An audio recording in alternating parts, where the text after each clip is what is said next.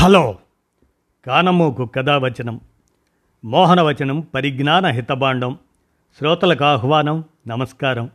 చదవతగునెవరు రాసిన తదుపరి చదివిన వెంటనే మరొక పలువురికి వినిపింపబూనిన అదియే పరిజ్ఞాన హితభాండమవు పో మహిళ మోహనవచనమై విరాజిల్లు. పరిజ్ఞాన హితబాండం లక్ష్యం ప్రతివారీ సమాచార హక్కు ఆస్ఫూర్తితోనే ఇప్పుడు డాక్టర్ దేవరాజు మహారాజు విరచిత అంశం. బౌద్ధ ఆదర్శుడు ప్రొఫెసర్ లక్ష్మీ నరసుడు వారి జీవిత విశేషాల్ని దేవరాజు మహారాజు విరచించగా మీ కానమోకు కథ వచ్చిన శ్రోతలకు మీ కానమోకు స్వరంలో ఇప్పుడు వినిపిస్తాను వినండి. బౌద్ధ ఆదర్శుడు ప్రొఫెసర్ లక్ష్మీ నరసుడు. ఇక విందాం. కుల నిర్మూలనవాది నవబౌద్ధుడు ప్రొఫెసర్ లక్ష్మీ నరసు. ఆధునిక నవబౌద్ధుడిగా విజ్ఞానవేత్తగా విశేష జ్ఞాన సంపన్నుడిగా తిరుగులేని కుల నిర్మూలనావాదిగా సంఘ సంస్కరణోద్యమకారుడిగా పోకల లక్ష్మీ నరసు వీరు పద్దెనిమిది వందల అరవై ఒకటిలో జన్మించి పంతొమ్మిది వందల ముప్పై నాలుగులో మరణించారు. ఈ లక్ష్మీ నరసు అందించిన సేవలు చిరస్మరణీయమైనవి. దక్షిణ భారత బౌద్ధ సంఘాలకి జీవితకాలం ఆయనే అధ్యక్షుడు. ప్రముఖ కమ్యూనిస్టు నాయకుడు సింగారవేలు చెట్టియారుతో కలిసి మహాబోధి సొసైటీని స్థాపించిన బౌద్ధ ప్రచారకులు వీరు. నిబద్ధతతో కూడి కృషి చేసే ప్రతి కుల నిర్మూలనవాది సామాజిక కార్యకర్త తప్పకుండా ప్రొఫెసర్ పోకల లక్ష్మీ నరసు రచనలను అధ్యయనం చేయాలి. సమతా వ్యవస్థ కోసం తపించిన అద్వితీయ ప్రతిభాశాలి లక్ష్మీ నరసు. మన తెలుగువాడు కావటం మనందరికీ గర్వకారణం. తమిళ కవి సుబ్రహ్మణ్య భారతికి ఈయన ఒక నాస్తిక మిత్రుడు. జాతీయోద్యమ నాయకుడైన డాక్టర్ భోగరాజు పట్టాభి సీతారామయ్యకు ఆప్త మిత్రుడు. ఆధ్యాత్మిక రారాజుగా వెలుగొందిన స్వామి వివేకానందను ముఖాముఖి ఎదుర్కొన్న తెలుగువాడు మన లక్ష్మీ నర్సు. మన ఈ పోకల లక్ష్మీ నర్సు పంతొమ్మిది వందల ఆరులోనే ఈయన తొలి వర్ణాంతర విందు ఏర్పాటు చేశారంటే దేశంలో మానవవాద దృక్పథం వేళ్ళూనుకోవడానికి మనువాదాన్ని మట్టి కరిపించడానికి ఆయన గట్టి ప్రయత్నమే చేశారు అని తెలుస్తుంది. ఈయన జీవిత విశేషాలు పరిశోధించి రవిచంద్ రెండు వేల నాలుగులో ఆంధ్ర బౌద్ధ భాష్యకారుడు ప్రొఫెసర్ పి లక్ష్మీ నరసు అనే వివరణాత్మకమైన రచన ప్రకటించారు. కుల వ్యవస్థలోని కష్ట నష్టాలను గుర్తించిన తొలితరం మహనీయులలో ప్రొఫెసర్ పి. లక్ష్మీ నరసు ఒకరు. ఈయన రచన ది ఎసెన్స్ ఆఫ్ బుద్ధిజం. దానికి డాక్టర్ బిఆర్ అంబేద్కర్ ముందు మాట రాశారు. వీరి ఇతర ముఖ్యమైన రచనలు what is Buddhism a study of caste the religion of modern Buddhist ఇలా వగైరావి.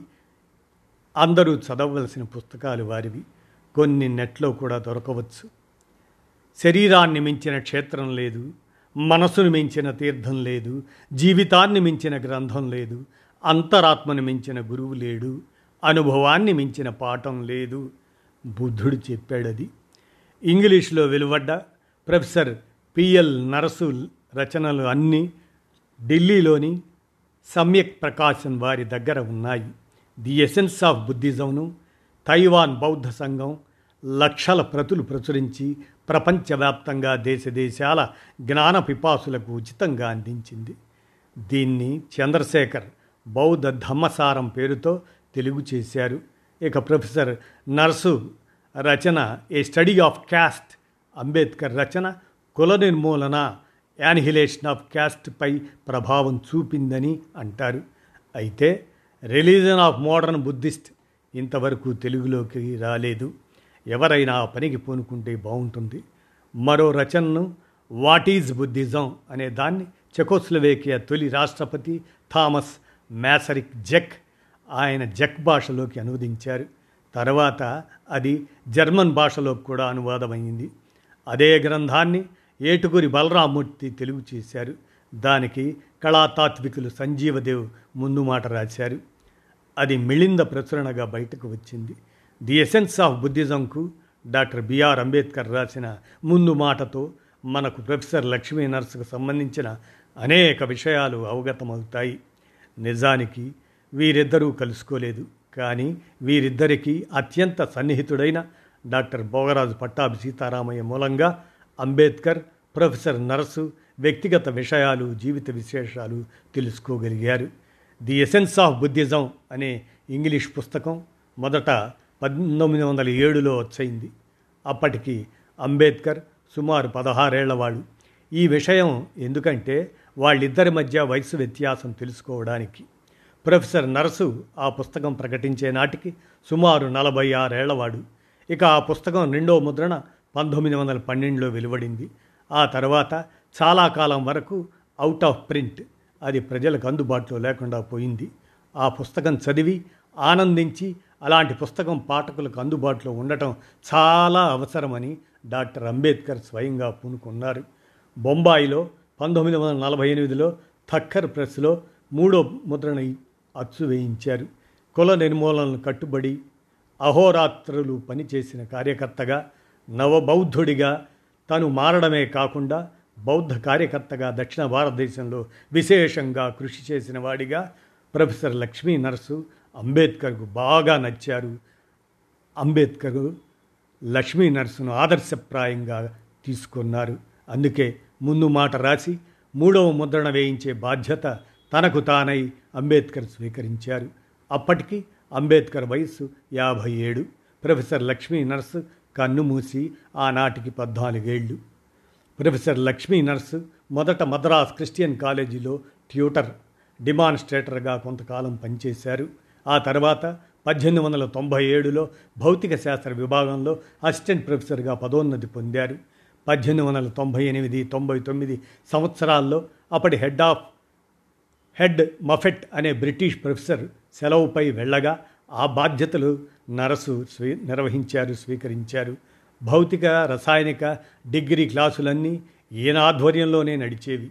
ఈయన మేధో సంపత్తి ఎంతటిదంటే అకాడమిక్గా అన్ని సమస్యలకు పరిష్కారాలు చూపుతూ అన్ని విషయాలకు వివరణలు ఇస్తూ ఆనాటి బ్రిటిష్ ప్రొఫెసర్ల అహంకారాన్ని అణిచివేస్తుండేవారు. దేశం బ్రిటిష్ పాలనలో ఉన్న రోజులు గనుక తాము పాలకులమని ఇక్కడి భారతీయులు పాలితులని ఓ చిన్న చూపు ఉండేది. తాము బ్రిటన్లో ఉన్నత చదువులు చదివి వచ్చిన వారం అని ఇక్కడి వారికి తమకు ఉన్నంత తెలివితేటలు విఘ్నత ఉండవని బ్రిటిష్ వారి అభిప్రాయం. కానీ ప్రొఫెసర్ లక్ష్మీ నరసు తన అద్వితీయమైన మేధో సంపత్తితో వారి అహన్న అహాన్ని బ్రిటిష్ వారి అహన్న అహాన్ని అణిచివేస్తుండేవారు. ఆ రోజుల్లో బ్రిటిష్ ప్రొఫెసర్ విల్సన్ డైనమిక్స్లో పెద్ద ఉద్దండుడని ఒక అభిప్రాయం ఉండేది. ఒకసారి ప్రొఫెసర్ లక్ష్మీ నర్సు ఆయనకే కొన్ని విషయాలు వివరించాల్సి వచ్చింది. విపులంగా వివరించి చివరగా ఓ మాట అన్నారు. ప్రొఫెసర్ విల్సన్కు డైనమిక్స్ చెప్పగలిగినందుకు నాకెంతో ఆనందంగా ఉంది అని భారతీయుడిగా ఆయన తన ఆత్మవిశ్వాసం ప్రదర్శించారు. తన దేశ ఔన్నత్యం చాటి చెప్పుకోవడంలో ఎక్కడా ఏమాత్రం తగ్గలేదు. ఆయన కాలంలో పాలిస్తున్న బ్రిటిష్ పాలకుల్ని అంతకు ముందు పాలించిన మొఘలుల్ని ఇంకా ముందు పాలించిన ఢిల్లీ సుల్తానేట్లని అందరినీ వదిలేసి భారతదేశ చరిత్రలో ఇంకా వెనక్కి వెళ్ళి అశోక చక్రవర్తితో ప్రభావితుడయ్యారు. అశోకుని ప్రభావితం చేసిన శాఖ్యముని బుద్ధుడి బోధనలకు ఆకర్షితుడయ్యారు. ఈ దేశ మూల సంస్కృతిలో భాగమైన చారువాక లోకాయుత జైన బౌద్ధ జీవన విధానాలను గురించి లోతుగా అధ్యయనం చేశారు. చివరకు బుద్ధుని మార్గాన్ని ఎంచుకొని నవబౌద్ధుడిగా మారారు. ఈ విశ్వంలో ప్రతిదీ కార్యాకారణ సంబంధంతో జరుగుతూ ఉంది అన్న బుద్ధుడి మాట వైజ్ఞానిక మేధావి అయిన ప్రొఫెసర్ నర్సుకు ఎందుకు నచ్చదు? నచ్చింది. అందుకే బుద్ధుడి బాటలో నడుస్తూ ఆయన బోధనల వెలుగుల్ని ప్రపంచానికి పంచారు. ప్రతిభావంతుడైన విద్యావేత్తగా రాణించటం వల్ల మద్రాసులోనే పచియప్పన్ కళాశాలకు ప్రిన్సిపాల్ కాగలిగారు. బయట ప్రపంచంతోనూ దగ్గరి సంబంధాలు ఉంచుకోవటం వల్ల national fund and industrial association అనే సంస్థ కార్యక్రమాలలో చురుగ్గా పాల్గొనేవారు. ఈ అసోసియేషన్ ధనికుల నుండి అధిక మొత్తంలో విరాళాలు సేకరించి ఆ డబ్బుతో ఉత్సాహవంతులైన యువకుల్ని జపాన్కు పంపుతూ ఉండేది. వారు అక్కడ సాంకేతిక పరిజ్ఞానం పెంచుకొని వచ్చిన తరువాత వారిని ఈ దేశ పారిశ్రామిక అభివృద్ధిలో భాగస్వాముల్ని చేసేవారు. ఇలాంటి కార్యక్రమాలు ప్రొఫెసర్ లక్ష్మీ నరసు పర్యవేక్షణలో జరుగుతూ ఉండేవి. ఈయన అనుభవాన్ని ప్రజ్ఞను ఆ అసోసియేషన్ పూర్తిగా వాడుకునేది. ఒకవైపు విద్యావేత్తగా విద్యా సంస్థ పరిపాలనా దక్షుడిగా తన రోజువారీ కార్యక్రమాలు నిర్వహించుకుంటూనే మరోవైపు సమాజంలో కుల నిర్మూలన బాల్య వివాహాలను అడ్డుకోవటం విధవా పునర్వివాహాలు జరిపించడం వంటి వాటిపై దృష్టి పెట్టేవారు. హేతువాద దృక్పథంతో జీవితాన్ని తీర్చిదిద్దుకోవటం ఇటువంటి విషయాలపై ప్రజలకు అవగాహన కల్పిస్తూ ఉండేవారు. తెలుగువారి బలహీనత ఏమంటే తమలోని మంచిని ఎలుగెత్తి చెప్పుకోలేరు. అటు బెంగాలీలకు ఇటు తమిళులకు ఉన్న ఆత్మవిశ్వాసం ధైర్యం తెలుగువారికి లేదు. ఆ గౌరవం నిలుపుకోవటం వీరికి రాదు. తెలుగువాడైనందుకే ప్రొఫెసర్ లక్ష్మీ నరసు పేరు జాతీయ స్థాయిలో వినిపించకుండా పోయింది. డాక్టర్ బిఆర్ అంబేద్కర్నే ప్రభావితుడిని చేశాడంటే మాటలు కాదు కదా. గుంటూరు ప్రాంతానికి చెందిన శూద్రుల్లో కాపు కులానికి చెందిన లక్ష్మీ నర్సు కుటుంబం మద్రాస్ అదే ఆనాటి తమిళనాడుకు వలస వెళ్ళి అక్కడ స్థిరపడింది. ఆ నిచ్చెన మెట్ల కుల సంస్కృతిని అసహించుకున్న లక్ష్మీ నరస్సు ఆ ప్రసక్తి అసలే లేని బౌద్ధంలోకి దారి వేసుకున్నారు. బ్రిటిష్ పాలనలో ఉండి క్రిస్టియన్ విద్యా సంస్థలు విస్తరిస్తున్న దశలో ఓ క్రిస్టియన్ కళాశాలలో ఉద్యోగం చేస్తూ కూడా తనకు కావలసిన సత్య మార్గాన్ని సమ్యక్ మార్గాన్ని ఆయన అన్వేషించుకున్నారు. దాన్నే ప్రచారం చేశారు.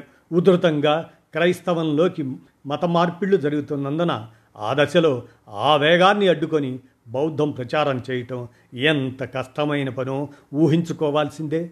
బ్రిటిష్ ఆధిపత్యాన్ని ఎదుర్కొంటూ చేయడం మరింత కష్టం. అయినా సరే ఆ ధీశాలి అయినా ఆ ప్రొఫెసర్ లక్ష్మీ నరసు లాంటి వారికే అది సాధ్యం ఒక ధ్యేయాన్ని సాధించాలంటే తప్పదు. ఎన్ని ప్రతిబంధకాలు అడ్డొచ్చినా ముందడుగు వేయాల్సిందే. ప్రొఫెసర్ లక్ష్మీ నరసు జీవితం ఈ తరం యువతి యువకులకు ఆదర్శం కావాలి. మత రాజకీయాలు చేస్తూ మారణకాండలు జరిపిస్తున్న ప్రభుత్వాలను ఎదుర్కోవాలంటే ఈ తరం యువతి యువకులు ధైర్యంగా నిలబడక తప్పదు. తమకు కావలసిన సమతా మార్గాన్ని ఎంచుకోక తప్పదు అంటూ డాక్టర్ దేవరాజు మహారాజు వీరు సుప్రసిద్ధ సాహితీవేత్త విశ్రాంత బయాలజీ ప్రొఫెసర్ వీరు బౌద్ధ ఆదర్శుడు ప్రొఫెసర్ లక్ష్మీ నరసుడు అంటూ విరచించినటువంటి లక్ష్మీ నర్స్ జీవిత విశేషాల్ని మీ కానమోకు కథ శ్రోతలకు మీ కానమోకు స్వరంలో వినిపించాను. విన్నారుగా? ధన్యవాదాలు.